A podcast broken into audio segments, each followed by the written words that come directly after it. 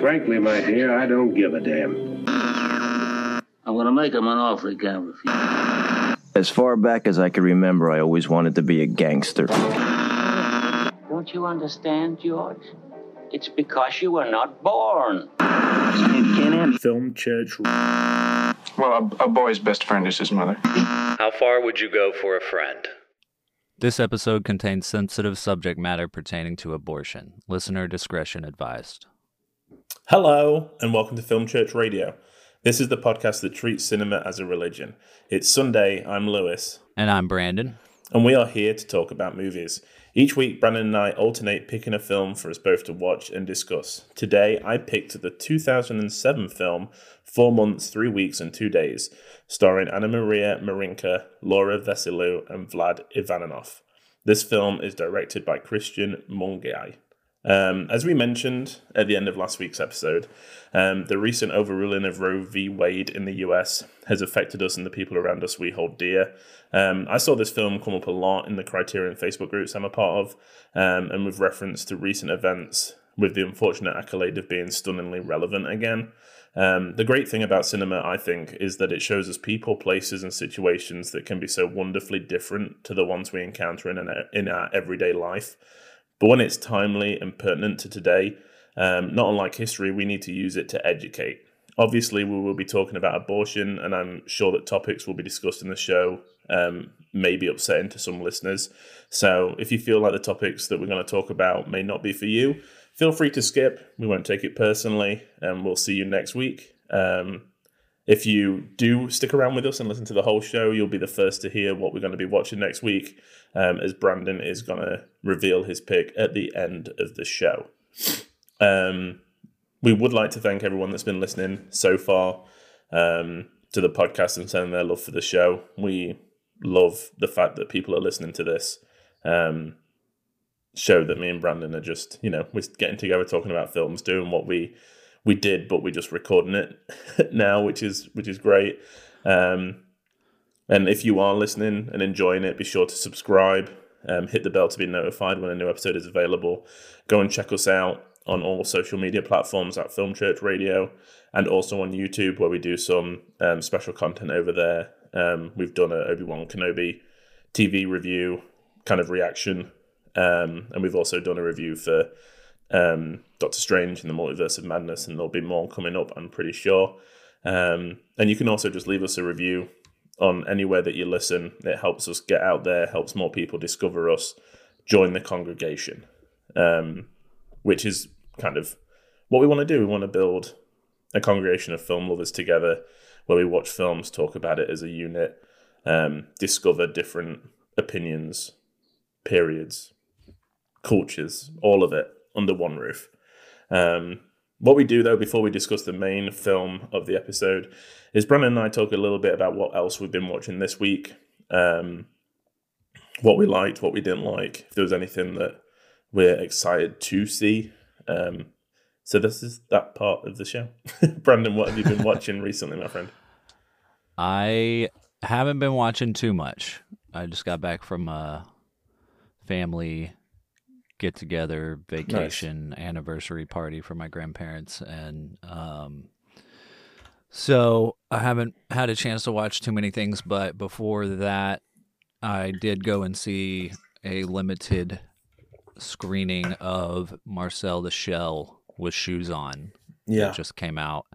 Um, which stars Jenny Slate, and if anybody knows, um, if you know, you know. It's like from a YouTube video from like 10 years ago that she did. And uh, it was a really good movie. Have you, do you know anything about Marcel I mean, Shell? I've seen the trailers. I haven't watched the YouTube stuff. Yeah. Um, but I love Jenny Slate. Um, yeah. And it looked, the, I mean, the things that I've seen about it are all very kind of, it's very touching and, you know, takes on big issues, but does it in a really well, good way, you know? Yeah. Yeah. Um, yeah. Um, yeah. It, it's it's really great to see like a kid's like.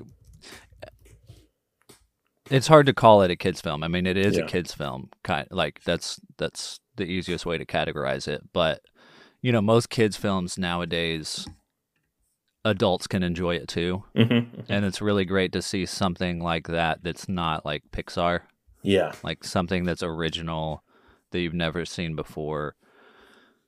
Um and and still really good and wholesome and like kind of a tearjerker and you know all the things that you kind of want from like a family friendly movie Yeah. you know um so yeah it was really great i'm not sure it seemed like it just has like a very limited screening i don't know if Mhm. it's if it's gonna have a wider release later or if they're just gonna go straight to streaming after this Yeah. but um, I'm glad we got a chance to see it because it was only showing here in Houston for like two days for one Right. showing each day at different theaters. Oh man. so it was like, um, yeah, very limited. But you know, at least it it it did come to Houston. You know, Yeah. Yeah. um, but yeah, I enjoyed it a lot. It's uh, really quotable and like fun and and yeah, like I said, it's like kind of a tearjerker too. So it was like a really great movie experience. But That's great. but yeah, that was it for me. I mean, I'm like, I, I still haven't seen Top Gun. Yeah. I haven't seen Thor. Just came out the other day. Yeah. Might go tonight. Nice. Yeah. Yeah. I have seen Thor, um, but Yeah. I think we'll probably save that until you've seen it because I don't Yeah. want to Yeah. kind of try Um, and you know influence. You I did any see your, I saw your rating, Oh dang. but maybe uh maybe that'll be a good thing. I mean, Chelsea really enjoyed it. You know. Yeah. So I don't know. I feel like um, we're going to talk about it, but I feel like my feelings about the current state of the MCU is just I'm tired. Yeah. So you know, maybe that's. Mm-hmm. I mean, that's how I was feeling. Uh, that's how I was feeling with the MCU before, uh, right before Civil War came out, and then when Mm. I saw Civil War, I was like, "This is the Well, greatest." I know. Yeah, and that's the thing. I mean, I was talking to Chelsea, and I was like, even like Winter Soldier. I can remember I didn't go to the cinema to see it. I can remember watching it for the first time on a plane. So it must have been, you know, after it was had, Yeah. had its big release and stuff. And I'm like, now I'm at the point where we have to get tickets for like opening night, Uh-huh, and I'm yeah. like, I just, I don't know if I can, you know, keep getting excited for keep these. keep yeah, Yeah. exactly yeah So- yeah because because I'm already at the point. I mean, I didn't go because I was out of town, Mm. but you know, I'm not as excited to be like No. going on opening night. Yeah, Like these last two, I haven't. So Yeah. I mean, I'm excited to see what you think though, because I mean, Yeah. there's some good stuff in it, but it wasn't for me. Um, Yeah. So what have you been watching? So I've watched a lot, but I'm gonna just pick and choose a few that I wanted to talk about because Yeah, otherwise we'd be here for hours and hours for Um, days, yeah. for four so months. the good thing about my job at the moment is that I get nights and weekends, and we've just been watching film after film after film, which is really good. Um, Yeah. So one of the one of the ones I wanted to talk about was The Player from 1992, directed by Robert Altman. Um, Yeah. And this was the first Altman film that I'd seen. We talked about him, I think, a few weeks ago, maybe maybe last week, because he was Yeah, for hands on because he wanted to make yeah, yeah he wanted to make hands on a hard body the feature narrative film. Yeah. Um, and this was one of the films, one of the Criterion discs that I bought, and is like I have them on a shelf. So when I watch them, I can put them in the collection. That's like the Yeah. reward. You know, it sounds really strange. Um, so after we talked about it, I was like, I'm going to watch The Player, um, and it was so good um, about Hollywood studio exec um, in the '90s that's been sending um, death threats, or he's been receiving death threats, I should say. Um, Yeah, and it's kind of a, a meta look at the system and you know who finances and who gets movies made and you know what goes on behind the scenes and stuff like that. And there's a lot of references to. I mean, there's a lot of cameos in it from people from the '90s, like John Cusack and I think Cher and all these people are in it, which is pretty cool. Julia Roberts, Yeah. Bruce Willis, um, and it's just like a really, I don't know. I just I loved it. I thought it was um, really interesting and kind of a good satire of the industry that they're in. You know, yeah, um, yeah. and you've seen it, right? Yeah, I have. I watched it like a year ago, I think. Yeah. Um, but I was trying to like remember stuff about it. Like I forgot that he was receiving death threats and stuff, and and yeah, there are like a ton of like movie references, right? Where Yeah, they're just mhm. like, because he's like talking, he's like taking calls of all these people like pitching him movie ideas, and they're just like super ridiculous, Yeah. Mhm. like sequels to movies that don't need sequels, and like yeah.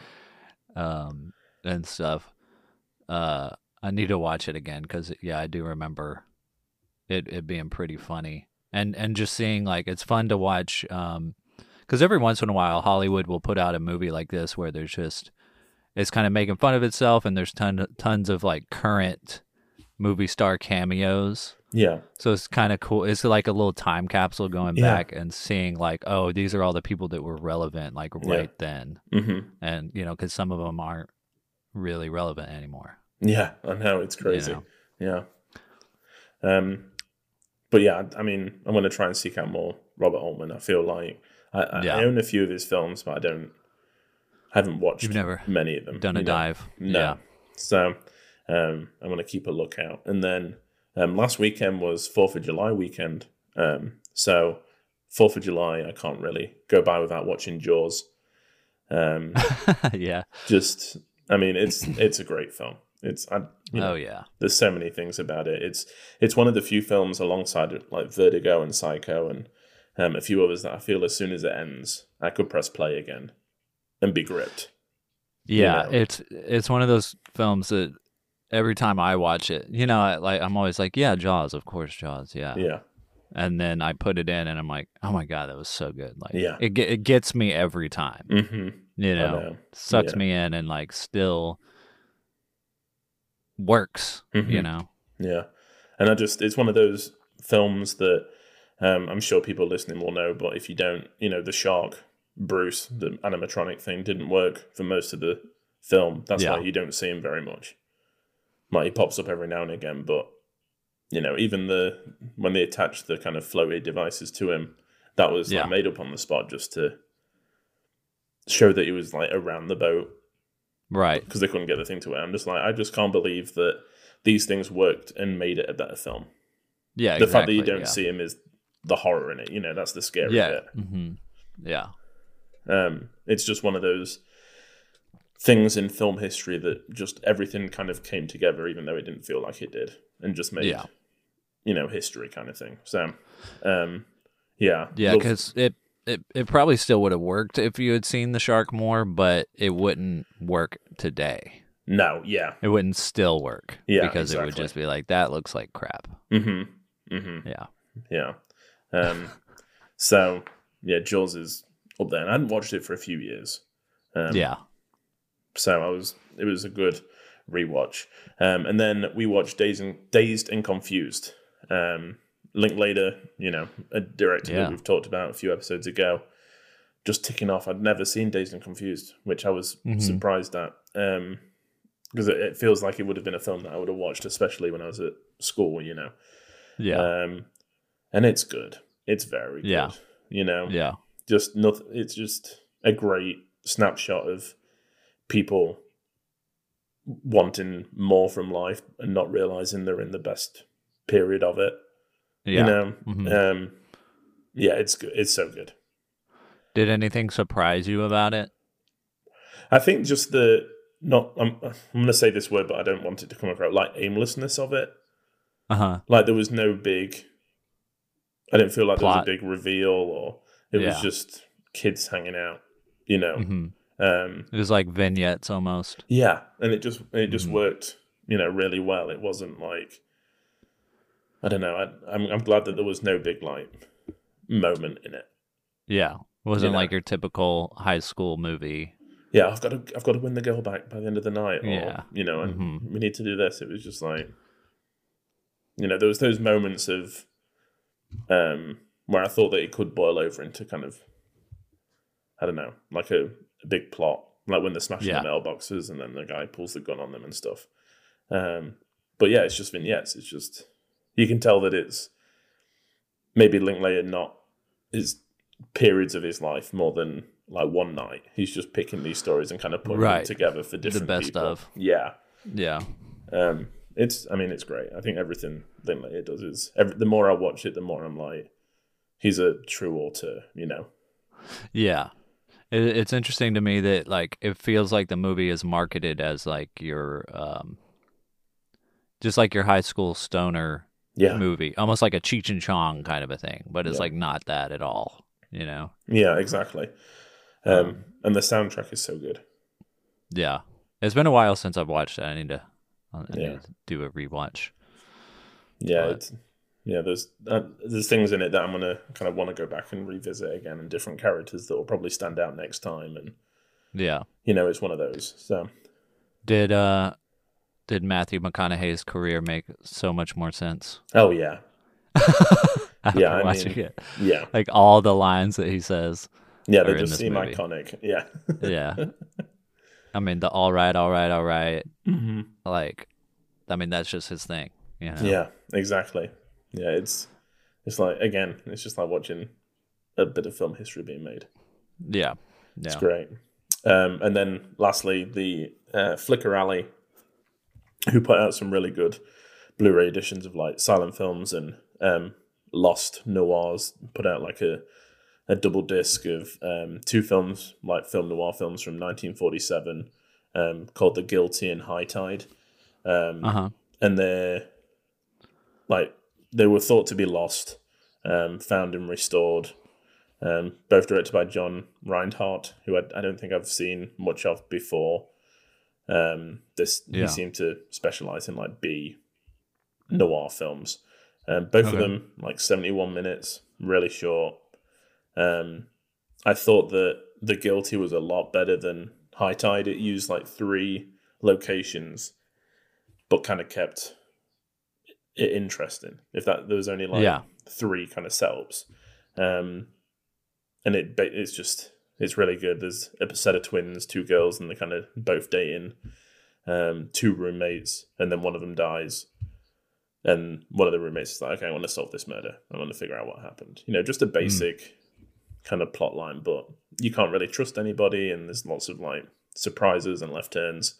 And then High Tide was a bit more run of the mill. It was just very Yeah. kind of basic, but it was pretty much the same cast for both. Yeah. Both released the same year, so I'm sure that That's cool. yeah, they were maybe High Tide was the one that they had a bit bigger budget on. It seemed to have a few better sets and stuff like that. Um, Yeah. And the Guilty was like, oh, we can probably knock this out in like a couple of weeks. Yeah. Um, so they did that too. But yeah, I mean, Flicker Alley really put everything into these releases. They do four or five a year. So when it's uh, and it's restored by the Film Noir Foundation as well, which do really good work at like they do festivals and loads of stuff. So whenever they put one out, I kind of buy it sight unseen. okay. Um, Nice. but yeah, they were. I mean, the Guilty is a lot better than High Tide. So if you're going to choose one, choose Yeah. the Guilty. But they're they're really good. Yeah, sounds good. I I want to watch more like simple films like that that are Yeah. done super low budget, limited locations, limited actors, just to get inspiration on like things that I can do as a filmmaker with not much money and just like good Yeah. script and some talent, you know. That's it. I mean, and that's pretty much what it is. You know, they they build up to these big plot points. Um, but yeah, they were a lot of fun. And seventy minutes long is you know it zips by. Yeah, So- it's tight. Yeah, exactly. Yeah. And like I said, I watched some other stuff. Um, finally watched Unbearable Weight of Massive Talent, uh, Oh yeah. hmm which was it, it was fine. You know, I don't. Yeah. Nicolas Cage is Nicolas Cage, so Yeah. Yeah. um, yeah, it was. You know, I thought it. it feels like a. I haven't watched it yet, but it feels like it's probably a party movie. yeah, oh you know, yeah, watch 100%. it watch it with with a group of people Yeah, when they come over and yeah. I'll a laugh few at for sure. I mean, there's a few good jokes in it, and it kind of some things really worked. But I think it's only it's just like a couple of hours. It's not too long. But by the Yeah. end, I was like, okay, this is dragging a bit. Let's you know, yeah let's kind of get to the end. Um, wrap it up Yeah, which isn't great when you when you've only got about twenty minutes left. You know, normally it's like that's when it should be happening. So, yeah Yeah. but yeah, you're um, supposed to be like no don't end exactly. And I was kind of like, okay, that's over. so, um, yeah but yeah, that's that's Cool. pretty much it. And hopefully, like I said, we'll talk about um, Thor: Love and Thunder on the next show, um, yeah and kind of maybe do a spoiler filled. Yeah. Yeah. If we yeah, we've got enough to say. Yeah. Do a YouTube special. Yeah. Um, but I mean, apart from that, the only other film that we've been watching has been um, Four Months, Three Weeks, and Two Days, our feature movie um, from 2007. Um, and the IMDb st- summary is a woman assists her friend in arranging an illegal abortion in 1980s Romania.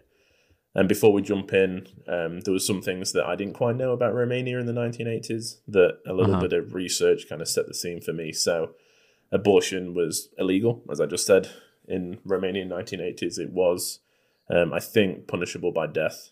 Um, I'm not sure for which party, um, the person like performing the procedure or the per- person receiving it, possibly both. Um, and also, contraception was outlawed at the same time. So Wow. yeah, there was no abortion allowed and there was no contraception allowed. Um, so at the beginning of the film, when um, our main character Otilia is buying like soap and things, that's all kind of black market stuff and cigarettes. You know, it's all like under the counter and behind the lines. So Yeah. um, just a little br- bit of preface, just in case we kind of, you know, for anyone that hasn't seen the film that is still with us, it's um, yeah, these are the things that were outlawed at the time, which adds Yeah. a little bit of gravitas to the film. Yeah. Um, so we both this was a both first like a first watch. Um, so what was your initial reaction to watching it? Because I know that the political climate right now is pretty charged in relation Yeah. to this issue where we are. Um, and that's kind of like I said at the top, the reason why I chose it. Um, Yeah. So like watching it for the first time, did you think it was like relevant to today or? Yeah, I mean, definitely. I mean, I think it does a really good job of putting you in someone else's shoes, Mhm. you know, especially as, you know, I mean, we're just two men talking about this issue. Yeah. And, you know, it's something that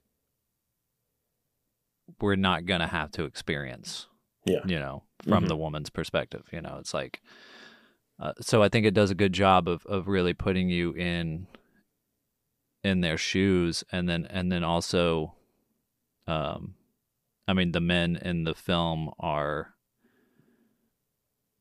not great. No. you Yeah. know. Mhm. Um the boyfriend in the film is you know, he's not like the worst person in the world or No. anything, but he's you know, it, it kind of just puts you in the girl's perspective.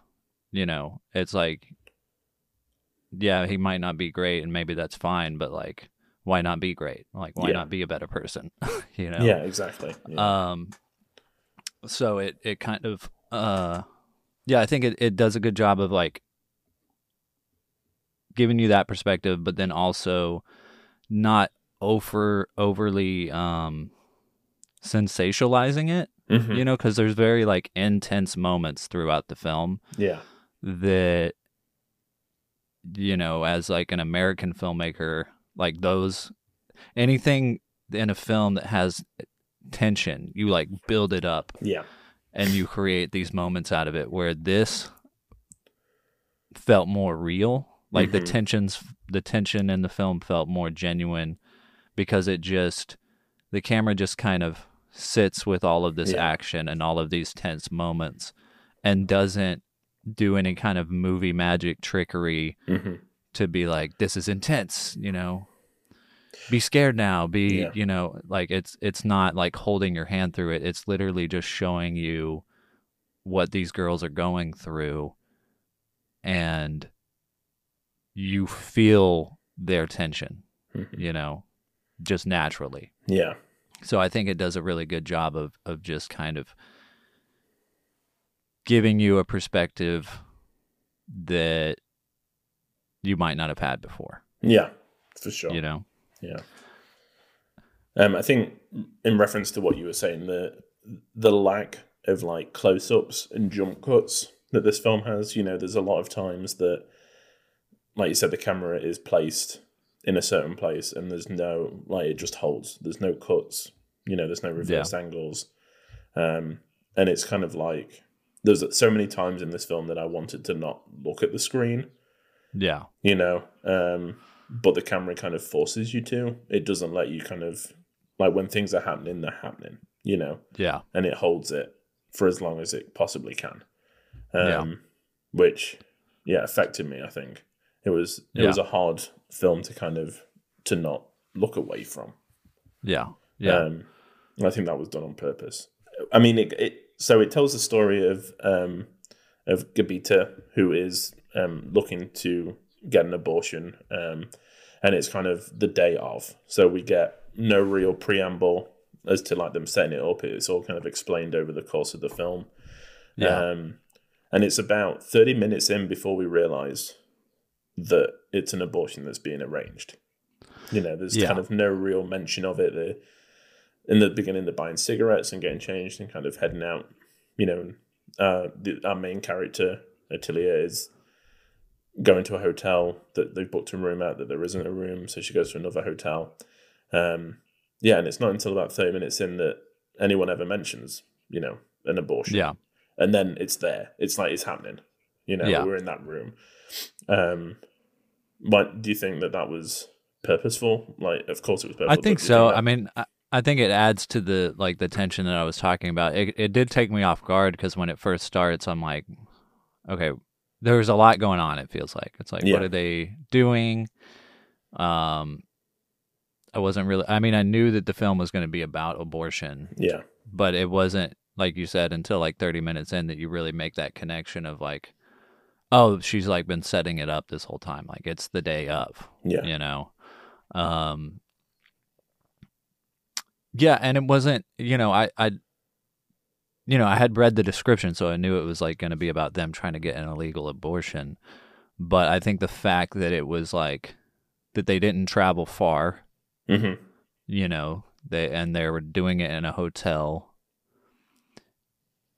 um made it i don't know. It it it gave me i don't um i just didn't expect it. You know there's so many Yeah. things about this film that i didn't expect. It's like i've never had to deal with abortion before. Yeah, you know i've never um considered what it would be like necessarily. Like i'm pro-choice but i'm not you know i'm a man and Mhm. I've, I've never i've never had to um really think about this issue beyond that you know yeah, uh, Yeah. just my personal opinion or whatever. Um, and so it's hard to it's really hard to imagine what it would be like, you know. yeah, And the and yeah, so there, you know, I yeah, I think that was ju- it was just trying to give you the feeling of what it's like, yeah. you know. Yeah. And I think that's where the brilliance of this film really lies is that instead of focusing on Gabita, you know, I feel like an American film would have started with a pregnancy test and her kind of like freaking out in the bathroom and like, Mhm. you yeah, know, but it focuses on Antilia, who is the friend that is kind of helping us set this up. And by Right. focusing on the friend, it makes it more universal. You know, everyone can kind of True. put themselves Yeah. in their shoes instead of the friend, instead of the person getting the abortion yeah, you know, we see a lot. You know, it's her, it's her that we follow around, and she does kind of like the dirty work, quote unquote. yeah, Um, yeah, So I think that's where, like, it, it really kind of, um, where that perspective really pays off for us, the viewer. Yeah, for sure. Because it's like the the the main girl, um, Otilia. Yeah, she. I mean, she also isn't. I mean, you feel for her Yeah, in the movie, but she keeps doing things that are that don't really make any sense, like lying to the doctor. yeah, You know, and Yeah. then like uh, you know, from the friend's perspective, it's like, what are you doing? yeah. Like this I'm is a hap- yeah. very dangerous situation Mhm. um, which which gives you, you know, an even more interesting perspective because you're like, man, she's a really good friend. like Yeah. she is doing all the dirty work, and she's dealing with this friend who is you know, it's not really about like, especially friendships. It's not really about like what people deserve. No. You know, it's Yeah. it's it's about doing the right thing. hmm You know, doing what uh you would hope a friend would do for you. You know, if you had made mistakes. Yeah. Yeah. Um. Yeah, I mean, like this is a very sensitive issue. Obviously, I mean, Yeah. like just talking about it, like for us personally, it's it's it's hard to. we're like trying to like tiptoe around it a little bit Yeah. because it's like, um, it's hard to talk about, Mhm. you know, Mhm. um, and it's it's well, it's it's also just like hard to talk about without people just raging. Yeah. You know what I mean? Um, and I think this film does. I don't know. I, w- I wish more people could could see it. You know, I know. It, it is it's a hard subject to talk about, and and it's a hard film to watch, but like, it's reality. hmm You know, Yeah. And, I- and and it, I think it reinforces the point that um, ourselves and a lot of pro-choice um, people have been saying in wake of what's been happening is that it's not going to stop abortions. It's just going to make the situations a lot more risky. And I think this film shows that you know that there's it's never really you know they talk about friends that know people and they're like oh they they were recommended you know like any other doctor yeah, um, and it, it, it shows that it's not going away. It's just becoming a lot more dangerous for everyone involved. Yeah. Um, yeah, Which, again, I'm glad it did. You know, I'm glad that it showed that part of it because um, that's the true, you know, resonant of what's happening, apart from everything else. yeah, yeah. I mean, I don't know. It, it, I mean, nobody wants to have abortions, right? No. like nobody Yeah. wants to. Like no one's It's doing this for goal. fun. Yeah. Yeah. Like I don't know. I felt Yeah. like I uh, yeah. I felt like I was going to go somewhere with that, but We'll probably come back to it. yeah. Um, but the so let's talk a little bit about the whole act taking place. So they find a quote unquote doctor, um, V- Viorel, Viorel. I'm probably butchering these names. Um, played by Vlad Ivanov. Um, Mhm. and you know she our main character goes to meet him and they go to the hotel um he's at this point really frustrated because it's a different hotel it's not anything that they kind of that he and um Gabita decided on the phone it's a different person going to meet him it's a different hotel um, Yeah. all this kind of stuff um and he keeps reinforcing the fact you know i came to meet you in my car i'm using my id all this stuff um to do it um but then after it takes place and he leaves um, he's left his ID at the front desk, which got me thinking about you know the whether what he was saying was true or not. I mean, how did you read that? Because I I read it as that it wasn't his ID, that it's not who he said It doesn't was, matter. Mm, yeah. That he was just I didn't even think about that. Yeah. yeah, because it just it didn't ring true for someone that kind of was so obsessed with leaving his ID that he would forget it. Yeah. You know, Yeah. Yeah, that's an interesting point. Yeah, because I mean, I mean that character obviously is a piece of shit. yeah, Um, but you know when you when you're first introduced to him, you know he he's there to help them. Like he's Yeah. there to to form to perform the illegal b- abortion, and Mm-hmm. you know he's going through all the logistics of the procedure. You know, trying to make sure they're informed and educated on like what's about to happen, the risks involved, and things like that. And then you know you find out that the main character's been lying about how long hmm she's been pregnant um and he's starting to get frustrated and the, and and those scenes like that this scene as well as a lot of the other scenes like go on and on like they they just build yeah, the conversation builds up you know um and builds on top of each other and it, it got to a point where i was like okay is he being an asshole or is Yeah, he being reasonable? Yeah, because that's know. that's how I started. I was like, there's not really, apart from money, much in it for him. You know, he's Yeah. he's not. I don't, he's putting, you know, his he says his family and um his like I don't know life, I guess, on the line to do this. Yeah. Um. So I was like, of course, he'd probably be a bit annoyed and kind of, you know, no, the, I told you to do this because this is what keeps us safe. But then I didn't. There was a point where I was like, okay, this doesn't sound like this is becoming more sinister now. Yeah. This doesn't feel, you know, especially when he's talking about payment. And I was like, there's no way that he's talking about, you know, sexual Yeah. favors as payment. Um, because it's so like it's just kind of underhanded. Nobody really says it. Yeah, I mean he he he maintains this like professional kind of. Well, he doesn't actually because he like starts full on misogynistic, like raging at one Mhm. point. But uh, but leading up to that, he does kind of maintain this professional tone, and then yeah, when he starts when he starts getting ready to leave, and he's like, you know, this is too much of a risk um, and you're not giving me what I like. You're not paying me what I said you should, hmm and you've lied. You know, it's like at that moment you're like, okay, is he being reasonable or is he being like, what's Yeah. who is this person or whatever? Yeah. And then yeah, then you realize he's trying to get sexual favors for Mhm. this abortion, and then you know that's uh, you know that's another thing that I've never really Yeah.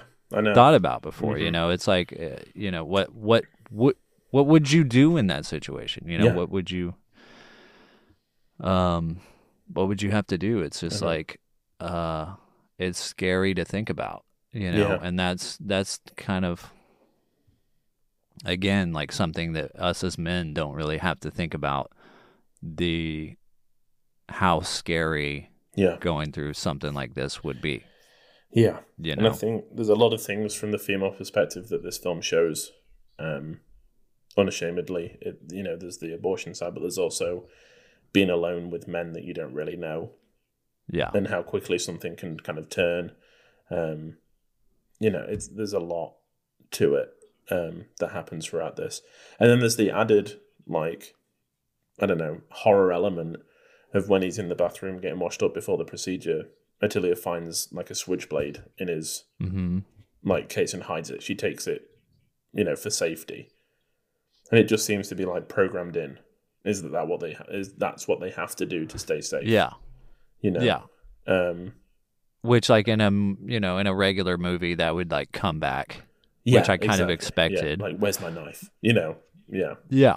But um but no, she just took the knife and then you don't see it again. Yeah. You know, it doesn't come back. It was just Yeah. I what think. she was trying to do to give them some extra protection or Mhm. whatever. Yeah. Um, I think that that would be like his story would be one of the things that I'd go back and watch this for is just to see if there's any more holes in it. Um, Yeah. because I, d- I don't trust. I mean, I know that the film is set up so you don't trust him. Um, but you know, when like I said, he leaves his ID and all the things he says, I'm just like, I don't necessarily think that this guy is who he says he is. I think he just says the things that would make him seem reliable by saying he has a family and a kid and that he's given his own ID and driving his own car and all this kind of stuff. Um, Yeah. but it's just a facade Mhm. you know. Um, yeah, he's despicable. Yeah. It's awful. Yeah. yeah, yeah. um, Yeah, yeah. that- and then after that it's just it's just it's still like this film just like is tense throughout the whole thing. I Mhm. guess it really starts once you realize like once they get to the hotel that is not the original hotel they were supposed to be at. Like it just ramps up the Yeah. whole time. yeah, like after he leaves- and hmm or and then after he leaves, she's like, "I'm gonna go to this uh, family gathering that my boyfriend wants me Yeah. to go to. stay here. Don't open the door." And the whole time you you're just like, "Don't leave, please. Yeah. do not leave." Yeah. like And then she gets to the place and she's trying to call her, and no one's answering. And you're just Mhm. like, yeah, this is gone south.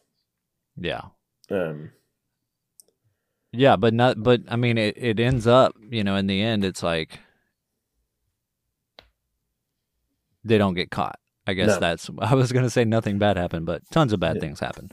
But uh, I guess the thing that you almost expected was for them to get caught, mhm. and they don't. yeah, Um, or him to come back.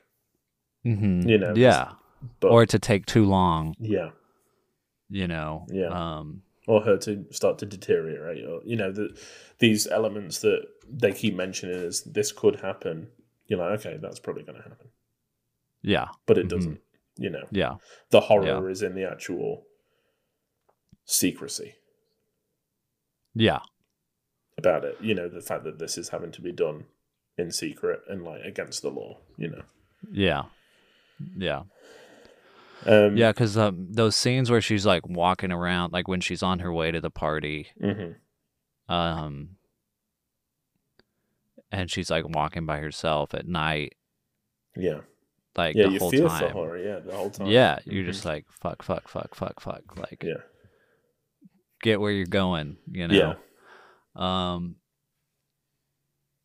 Yeah, man, it's it's intense. I I, I like the the shots too. By the way, where you know they they do it several times, but she'll be walking around, and then the camera will just kind of stay behind hmm and just watch her leave. yeah, What I thought was an interesting technique because it, Mhm. um, yeah, I think it just kind of added. It, I don't know. I don't know if it added to the tension, but it was an interesting way to like transition a scene. hmm was like following her around, camera stops, and then she walks away until she's like in the distance, and then it cuts to a new scene. yeah, Yeah, yeah. That was I'd never really seen that before. Yeah, I think a lot of the camera work in this like that was was just holding. It was just Yeah. keeping us in that moment, you know.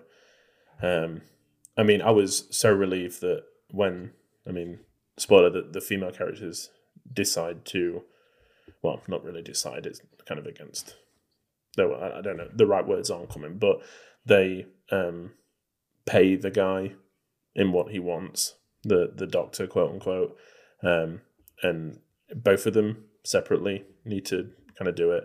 And Otilia goes first. And when I was so thankful that we cut to the bathroom so that we didn't see the act itself, Yeah, because I was like, yeah, oh god, please don't, you know, please, I don't want to see it. You know, Yeah. which is yeah, I guess, turn away from stuff.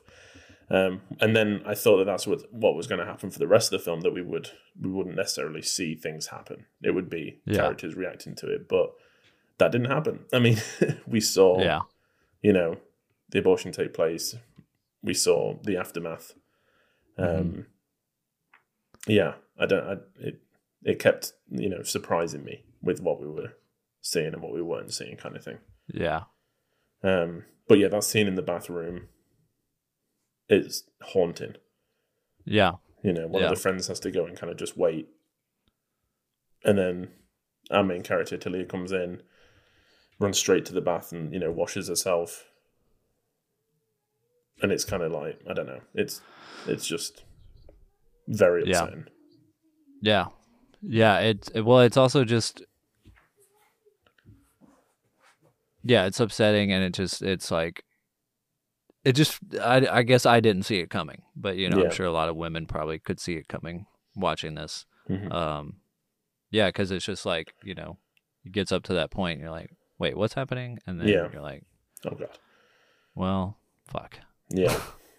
yeah. Um, Um, Which kind of brings me on the question I wanted to ask you: Did you think that it had it had to be as graphic as it was? I mean, I think so. I mean, it, it's hard to say. Uh, you know, it's hard Yeah. to say because it's like the people who. I feel like the people who need to see this film won't see it. Yeah, you know because there's so, there's a certain type of like well, you know, it it's hard to speak for women, but there there I know that there's a certain type of man that like doesn't even want to talk about the fact that women have periods. hmm You know, they're like, "Oh, that's gross. That's women stuff." Like, Yeah. you know, they'll change the conversation or, you know, they just they they act like it's um just not real. Yeah. You know what I mean? And it's like and those are the people that are voting. Like there's there's people that vote that don't actually want to educate themselves on the realities of the world. Hmm. Of, of or topics or situations or whatever. Yeah. Um and you know, it's like okay, well yeah, you know, it's like uh, how would you get someone who doesn't want to uh, believe that periods exist to watch a film like this that is graphic, Yeah. you know, and is so in the woman's perspective. hmm Um, you know, but you know, maybe there's another type of film for that ki- kind of person. I don't know. Like, Yeah. I would. You know, it's hard to say, man. It's I just know, I it's hard to say yeah. without like I want to be like hopeful, you know, but yeah. um I mean, I think for me, for where I'm at in my life, it needed to be Yeah. that graphic, you know. Mhm. Um like I already said I'm pro choice, but it it it got me to think about these realities that I hadn't really put myself in before. yeah. You know, like there there was a time where I would, you know, when it came to this topic, I would just say, um, well, I'll never really have to deal with it. You know, I'll Mhm. never really have to be in a position where I have to make this choice. Yeah. But that's that doesn't absolve me from any responsibility. You know, hmm it, it and it doesn't erase the fact that um people still need to get abortions Yeah. you know Yeah. um i don't know man i just like i've been thinking about this topic a lot and just like thinking about like what what it means or like how to how to have these kind of conversations with people who disagree with you um and like like the thing that you said that I keep thinking about is that just because something is illegal doesn't stop it Yeah. From not happening. hmm you know and everybody i think the thing that a lot of people don't realize especially the people that you know want to pretend that these things don't exist Yeah. is the fact that it's not like it's not like liberals that just get abortions hmm you know it's like republicans get Yeah. abortions hmm rich people get abortions, poor people get abortions. Yeah. Um but like you said they the only thing that's really changed is that it's going to be more dangerous. It's going to be more like this where um people who need to get abortions are at more risk because they can be easily taken advantage of Yeah. by doctors or I mean, you know, in this film like her- the girl's friend is a good person. She sticks by her side. Yeah. She gets rid of the thing, Yeah. you know, um she takes care of her even when it seems like she doesn't deserve it, hmm you know. Whereas like not everybody has a friend like that. No, exactly. Some people yeah. might be completely alone in this situation, Yeah. you know. Yeah. and not be able to and be there for days, not be able to leave the room, you Mhm. know. Um yeah, it it just yeah, uh, like I would I would yeah. I, I don't know. I would uh, hope that people could challenge themselves to try to have a different perspective or try to see a Yeah. perspective that is not theirs or consider something that they've never considered. Mhm. Mhm. Um, I mean, when it comes to the Christian perspective, I keep thinking about like, like, like the fact that God is supposed to be love, hmm you know, and like Yeah. a Christian's purpose is like to create disciples, but not like basically like forcing someone to conform to your beliefs is not love No. um, teaching someone and showing them compassion and love is supposed to be Yeah. the Christian way, not like law and legislation. Like Yeah. if someone is forced to follow your beliefs, they're never truly going to be. Hundred percent. Yeah. They need to find it yeah. themselves. Yeah. Yeah, exactly. Um, and like the whole thing with the Bible is like the fact that God gives humans free will. Like it's it's the person's choice to sin or not. Like Yeah. God gives you that freedom. And like the the reason that Jesus came was to was the fact that you know, we're all sinners and uh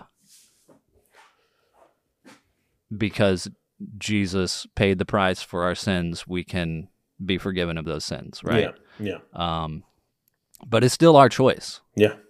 You know, it's still our choice to um,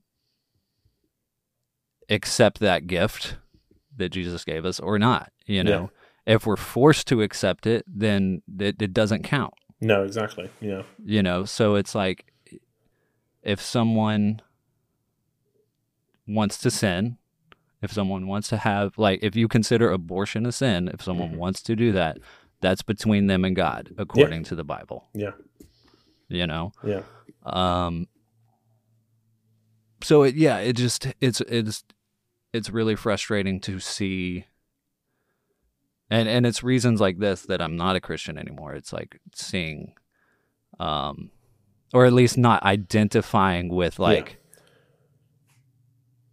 what Christians identify as now. It's like Yeah. I, I I can't, you know, that's not love. You know, No, that's exactly. not Yeah. it's it's really sad and frustrating and depressing to just see it become political you know Yeah. And everybody- Yeah. everybody has their own like Yeah. life and situation and and whatever they're going through you can't it's it's not a black and white issue Yeah. i guess is kind of what i'm getting to like so many people think that it's like okay it's right or wrong you know and it's Yeah. like well you're not it can be right or wrong for you but Mhm. like you don't know what that person is going through Yeah. and and the the moral choices they're having to make Yeah, exactly.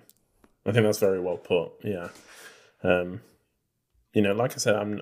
You know, religion is one of those things that is still very is large for me to comprehend. You know, I don't know exactly where I fall.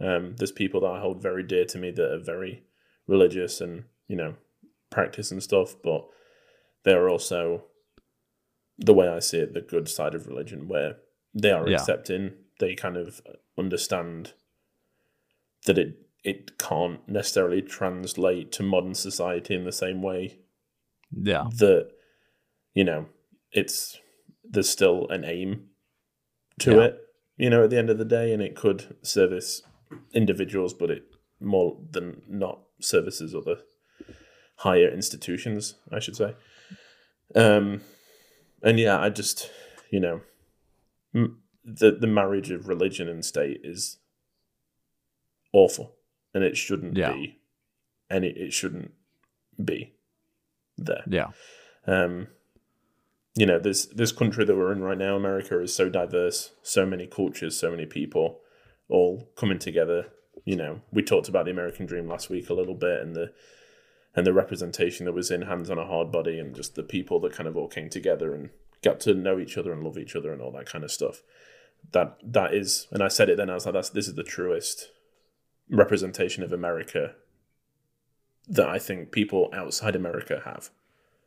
yeah you know it's that Mhm. it's welcoming and loving and stuff like that but not everyone in this country is a Christian or religious, and the fact that that is governing our society is just ludicrous. Yeah. You know, it's it doesn't make any sense to me. You know, Yeah. like I said, I've got nothing against people being religious. You know, everybody is different, um, and you know, I'm not gonna, I don't know, push my values onto you. I'm not gonna make what I believe what you believe. Yeah. Um, and I just wish other people would do the same. Yeah. Yeah, it's just like there's there's so much aggression Yeah, that you know, it, it like any kind of aggression for me is just an immediate like okay, I can't have a conversation with you. yeah. No, I know. Yeah, You know, there's no there's just a wall yeah, and that person is banging their head on it and I'm watching them do it. and Yeah. I'm like uh, do you want me to try to talk to you while you're just like over there banging your head on a wall? like, And I think this is, and I know this is going to make it sound really trivial, but this is where being such big film lovers like works in our advantage because, you know, if there's a film that you hated, you know, I could stand there and I could like scream and shout and tell you why you're wrong and why I loved it. Yeah. But it's not going to change your mind. You know, and we've had yeah, and it's not going to change your Yeah. experience. Yeah.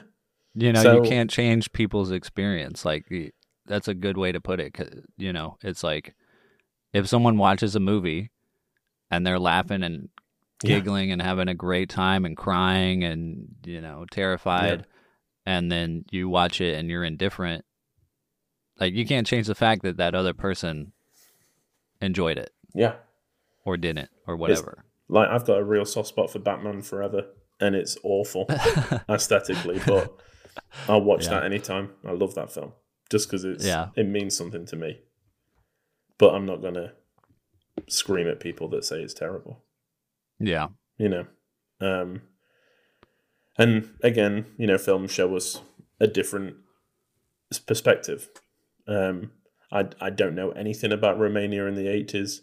I don't know if it looked like this, but and it might be because I've just finished reading 1984, but it was so dystopian to me, just like you Mhm. know, just futuristic but broken down and sad and crumbling and you know the lights Yeah. all the lights aren't working in every room they're in and yeah, you know there's not enough like they can't really find the right cigarettes that they like. They you know there's the cars are broken down and shells and there's no people on the streets.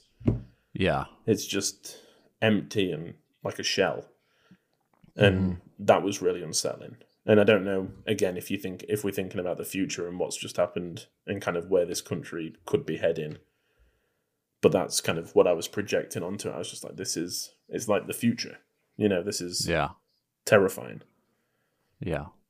um yeah Yeah, It's- I mean, it is. Yeah, I mean, it is. It and it's hard to not be depressed and think that everything is hopeless. You know, Mhm. I mean, I'm. I've always like thought that. You know, people that fought for civil rights and women's rights and stuff like that, uh, fifty years ago, that, you know, they were brave and, you know, if, if I lived in that time, that I would be right there with them and stuff. I never thought that I would actually be living in that time and, and need to go Yeah. do that stuff, you know. Which- but I, I think that there is a lot of, like, even though this is very depressing, there are a lot of people that are ready to get out there and vote and protest and and do it again. yeah in the right ways as well Yeah, which is important yeah, Um, yeah, I agree. I think, I mean, one of the, one of my favorite scenes in this was the was the dinner party that she attends. Um, yeah, where everyone's kind of talking over her. Um, Mhm. and I mean, I made some notes of it. They talk. I mean, they start the conversation by talking about children, and then eggs. They mention eggs at some point as well, and Uh-huh. one of them says like nine months. You know, at certain different point, and it's all in relation to something else. But Yeah. look, after all that you've seen, all you can think about is like children and pregnancy and kind of, yeah, and it does it in a really subtle way. Yeah, Um, and I thought that was just a, a brilliant brilliant piece of filmmaking. Yeah, that's really Um, interesting. Yeah, I I did I didn't catch all of that, but I did. I mean, that again was another scene that just sets you in it, and then it just goes and goes and goes Mhm. and goes and goes, and and it does such a good job of putting you in the character's shoes in a very simple way because she just wants to get out of there Yeah, and Mhm. and and that's what I kept feeling too. I was like, when is this scene going to be over? yeah, yeah. I know. Um, because you just wanted to get out of that house as soon as she arrives. You're like, you need to like go back, like look after your Yeah. friend, kind of thing. Yeah, Um, yeah, it's it's full of those moments that are just I don't know. You want the characters to get out, okay? You know. yeah, Um, so this film won the Palme d'Or um, the year it was entered. hmm Um, but then was not nominated at all in the Oscar Best Foreign Language category. Um, yeah, which was ridiculed at the time, I believe, and people just couldn't understand why it was not nominated. Um, but I mean, yeah, yeah. It's just it's very controversial, and yeah, but it, yeah, I don't understand. I don't know. It's like Hollywood is just annoying like that, where they're Mhm. just like they they like to seem progressive, yeah, you know. yeah, but then when it comes to doing anything that's actually controversial or um brave they're like ah let's just let's not do that yeah, yeah. It's very frustrating, and why Yeah. the Oscars are falling lower and lower in my estimations. yeah you know, Yeah. which we've talked about on previous episodes. We, you know, we've made our feelings on the Oscars pretty pretty well known. Yeah. So, um, yeah. I mean, I don't know how much of this is true. It is from IMDb, so it could be made up. But the director himself is ironically pro-life. Um, what Apparently, I mean that's what I mean. It could be completely fictitious. I'm not entirely Yeah. sure. Um, I mean, would that does I mean does that change the perspective of the film for you at all? Because it, I mean, well I thought i mean about it that's from a different way, and then I was like, yeah but I feel like the message is still, I don't know, like look how horrible it is that we're having to do this behind closed doors, you know, and in secret, Right. with people we don't trust. well it's uh, you know i don't know man that's interesting because it it does add to the f- fact that it feels so real i guess or it, it feels like not i guess real is the right word. It it because it, it feels like um just a window into reality. Yeah, you know like there's there's uh like i like i said it's not all black and white. It's not like it's not like look this bad or look Yeah. this good you yeah, know? exactly. um, yeah, it's it's showing you the realities of every in this situation every kind of step. Hmm um i don't know. That's weird. That is weird, and that's kind of why But- I, I like preface it by saying I'm not sure if that's true because it just seems so outlandish. Yeah. For that to, you know, I don't know. I mean, but it could. I mean, I could see someone maybe that's pro-life trying to, um, trying to question their own Yeah, beliefs on the topic and and trying to create something that was accurate hmm and just to say, yeah, and then accidentally did so. Yeah. you know. yeah, because it was it's based um, on real events that an old acquaintance told the director, so it's based Oh. in truth. you Yeah. know. So, you know, like you said, I wonder if he he was questioning a little bit about things and wanted to kind of, I don't know, make a film and see you know, put those perspectives on the screen. I Yeah, I mean, it could just be that. Yeah, it could just be, you know, an accident. Yeah, yeah. Could you know, just a good filmmaker who, uh, you know, had a,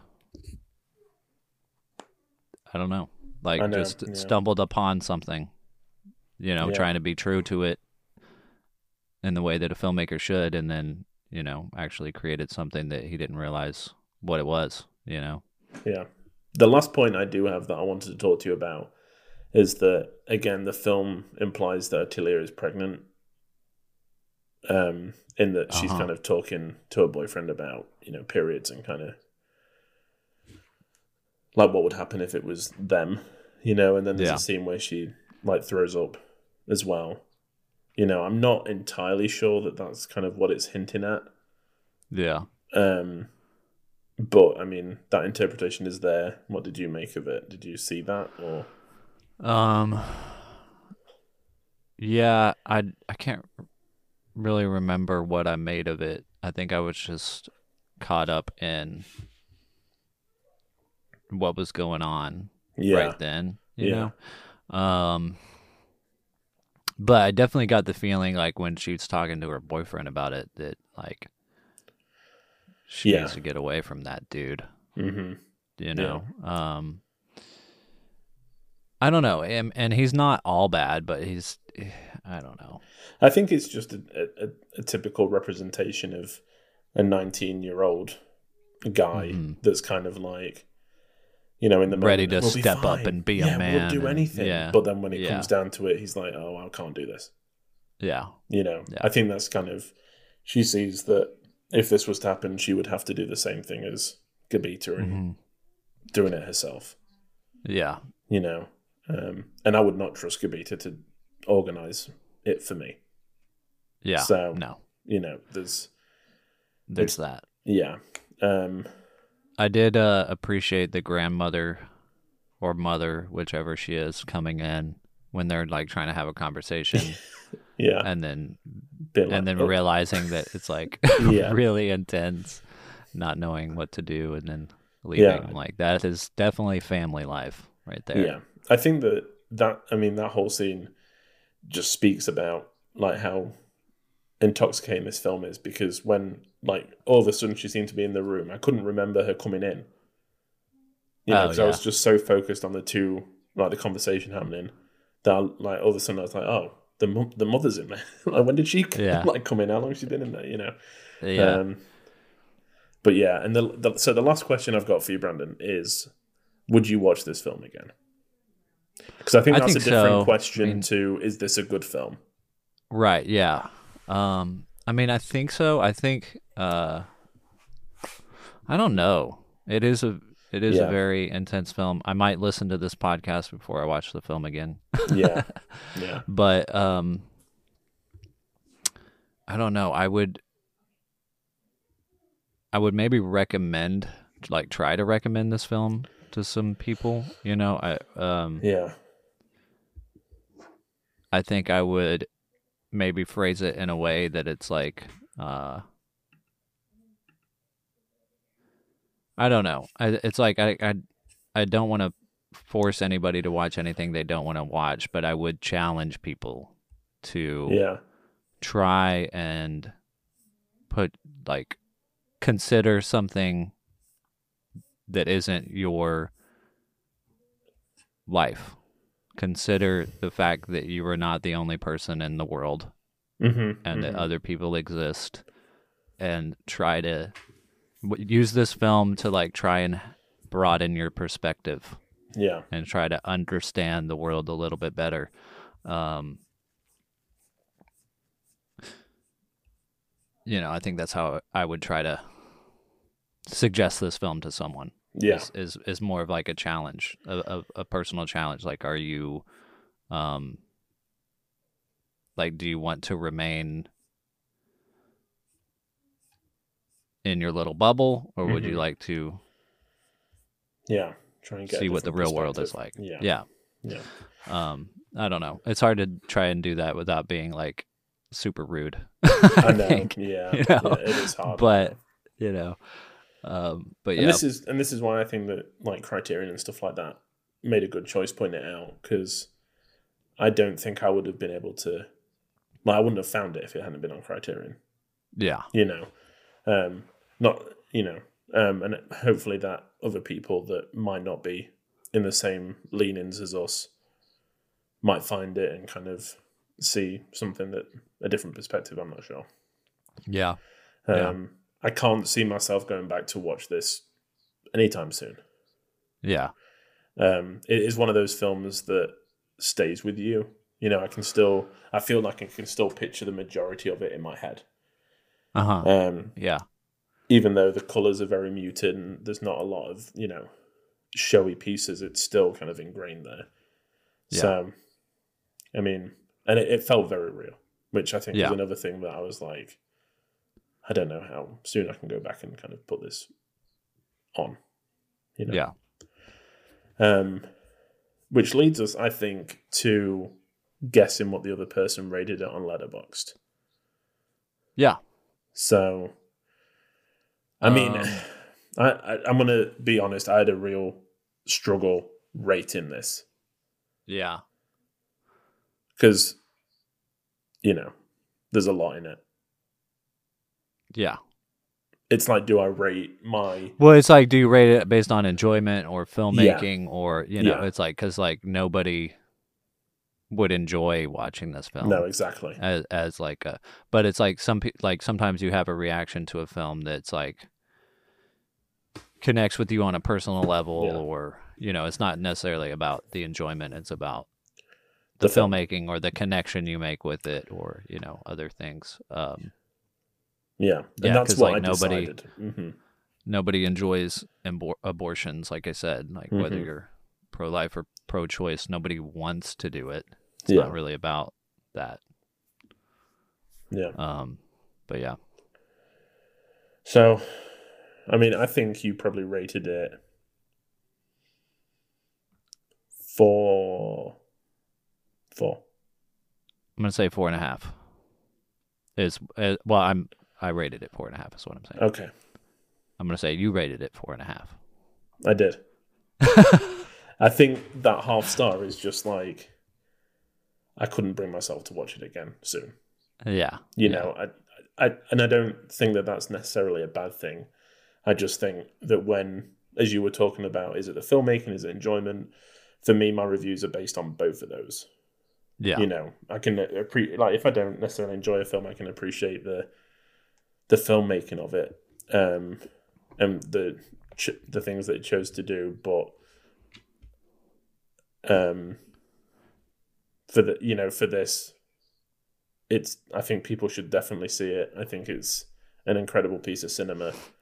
Yeah. Um i mean it's definitely a challenge you yeah. know? yeah it was hard to watch at times and you know i kind of felt that when i came out of it i had to like you know like the characters do i felt like i could do with a cigarette. Just to go out and Yeah. just be like you know breathe a Yeah. sigh. So yeah. man. But i'm i mean as always we're you know still on the same page. It must be it must be annoying that we're so like like-minded all the time. Um but i doubt it. I, I bet people enjoy it. Yeah. We'll just see what you think to Thor. Do what We'll see what you think to Thor. oh yeah Yeah. yeah Well, I mean, I, I, do you have anything else you want to say about this film, Branden, before we wrap it up? I mean, I don't think so. I think I said Yeah. everything I, I think I needed to, and and um, yeah, I mean, yeah, I think I did. Sweet. Yeah, same here. Um, so what are we going to watch next week? So, Criterion just recently had their fifty percent off sale, Hoo-hoo. and I did. I only I limited myself to just getting one movie, which I know is like blasphemous amongst the Criterion film community. Um, but you know, it, I don't have a ton of extra cash to just blow Yeah. right now. So I just kind of went and browsed and was like, I almost got a, more than one movie, but I was like, no, just get one and be happy with it. Yeah. So um, the film I got was A Face in the Crowd, and that's Hail. that's my choice. Um, awesome. I've been wanting to watch it for a while. It Yeah. uh, stars Andy Griffith, hmm and it's uh, directed by Elia Kazan, who Yeah. um, I always like and appreciate. Um, Streetcar Named Desire, um, Mhm. and also the guy who kind of brought Brando into the film world. Yeah. Um, and you know, as I've said before, Brando is like one of my favorite actors.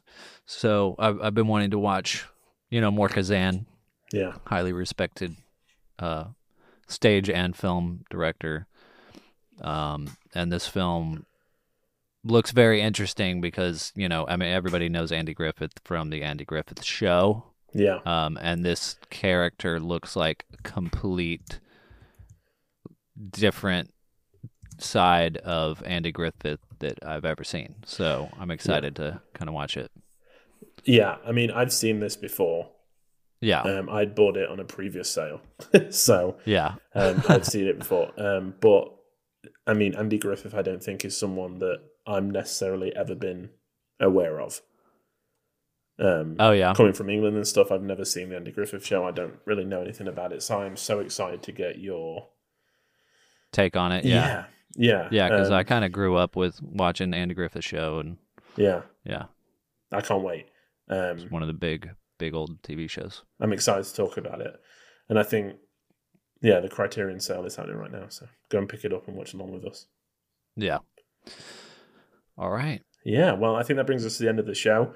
Um, you can find the show on Twitter and Instagram at Film Church Radio, and you can follow us individually on Letterboxd at Selman Scope and at Walker Lewis 3007 to keep up with what we've been watching. We also have all of our back episodes streaming on all good podcast platforms. So go and leave us a rating and review so we know if you liked the film, if you didn't, and what you would pick for us to watch in the future. Um, normally, we have a quote from the film to kind of lead us in and lead us out. Um, but what I, you know, what we thought would be the best thing to do is just give out a little bit of information. Um, so, Branden, if people are looking for more information about abortion, where can they go? So you can go to abortionfinder.org um, or you can call 1 800 230 PLAN, P L A N. hmm And that's through Planned Parenthood. So, Yeah. um, they have lots of information and resources there. Um, Yeah. And I mean, yeah, and just to kind of close it out, like I would say, just, um, you know, it, we're just trying to help in, in, Yeah. in what ways we can. You know, we don't expect to necessarily change the world, but, you know, this is the platform that we have and, and, uh, yeah, we're trying to use it for, for good. exactly. Yeah, I agree. Um, yeah, thanks everyone for listening. Um, if you've made it this far, we will see you next week, um, and we'll talk about Face in the Crowd from 1957. But until then, stay safe, say your ch- film church prayers, and we'll see you next Sunday. Amen. Amen. Amen. Yeah. we can do that again if you want. That's okay. I can edit it to make it work. He didn't. Bye, guys. Bye.